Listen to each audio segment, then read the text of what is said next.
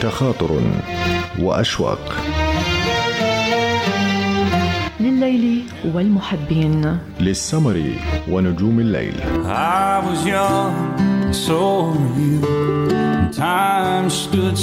كلمات للروح في حضرة الغياب. تخاطر وأشواق. تخاطر وأشواق. حلقات على أسدان بودكاست كل خميس عند الثامنة مساء مع أسيل مفارجي ومراد السبع.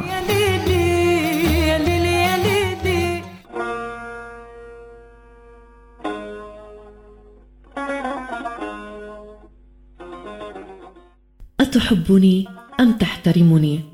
الحب دون احترام كالصلاة دون خشوع. وكيف يكون ذلك؟ الحب مبني على الاحترام، فكيف تحب شخصا لا تحترمه؟ وكيف يرضى قلبك أن يحب شخصا لا يكن له أي احترام؟ فأنا قبل أن أحبك أحترمك، لأنك فرضت احترامك على قلبي فأحبك تلقائيا. والحب تحكمه أساسيات لا غنى له عنها. وما هي أساسياته يا فيلسوف الحب؟ الحب مبني على الاحترام والمودة والإخلاص والاهتمام، فمشاعر دون إخلاص كطعام دون طعم، لن تشعر به ولن تستمتع.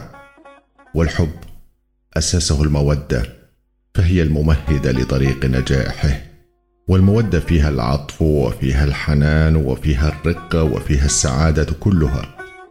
فعندما تقول لشخص أنا أحبك، فأنت تخبره بأنه أصبح لك كل شيء في هذا الوجود، فهو يصبح نبضك وقلبك وهواؤك وسماؤك وكل عالمك، ودونه تصبح مثل ريشة في مهب الريح، ليس لها قرار وليس لها مكان.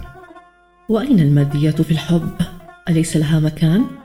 بعض الإناث يعتبرن الماديات شيئا أساسيا في الحب، وبعضهن يعتبرنها شيئا ثانويا حسب الواقع الذي تعيشه كل واحدة منهن. يا لك من مرابغ ولاعب ماهر بالكلمات وداهية من دواهي الزمان. من لم يتعلم من حياته فهو الجاهل بعينه.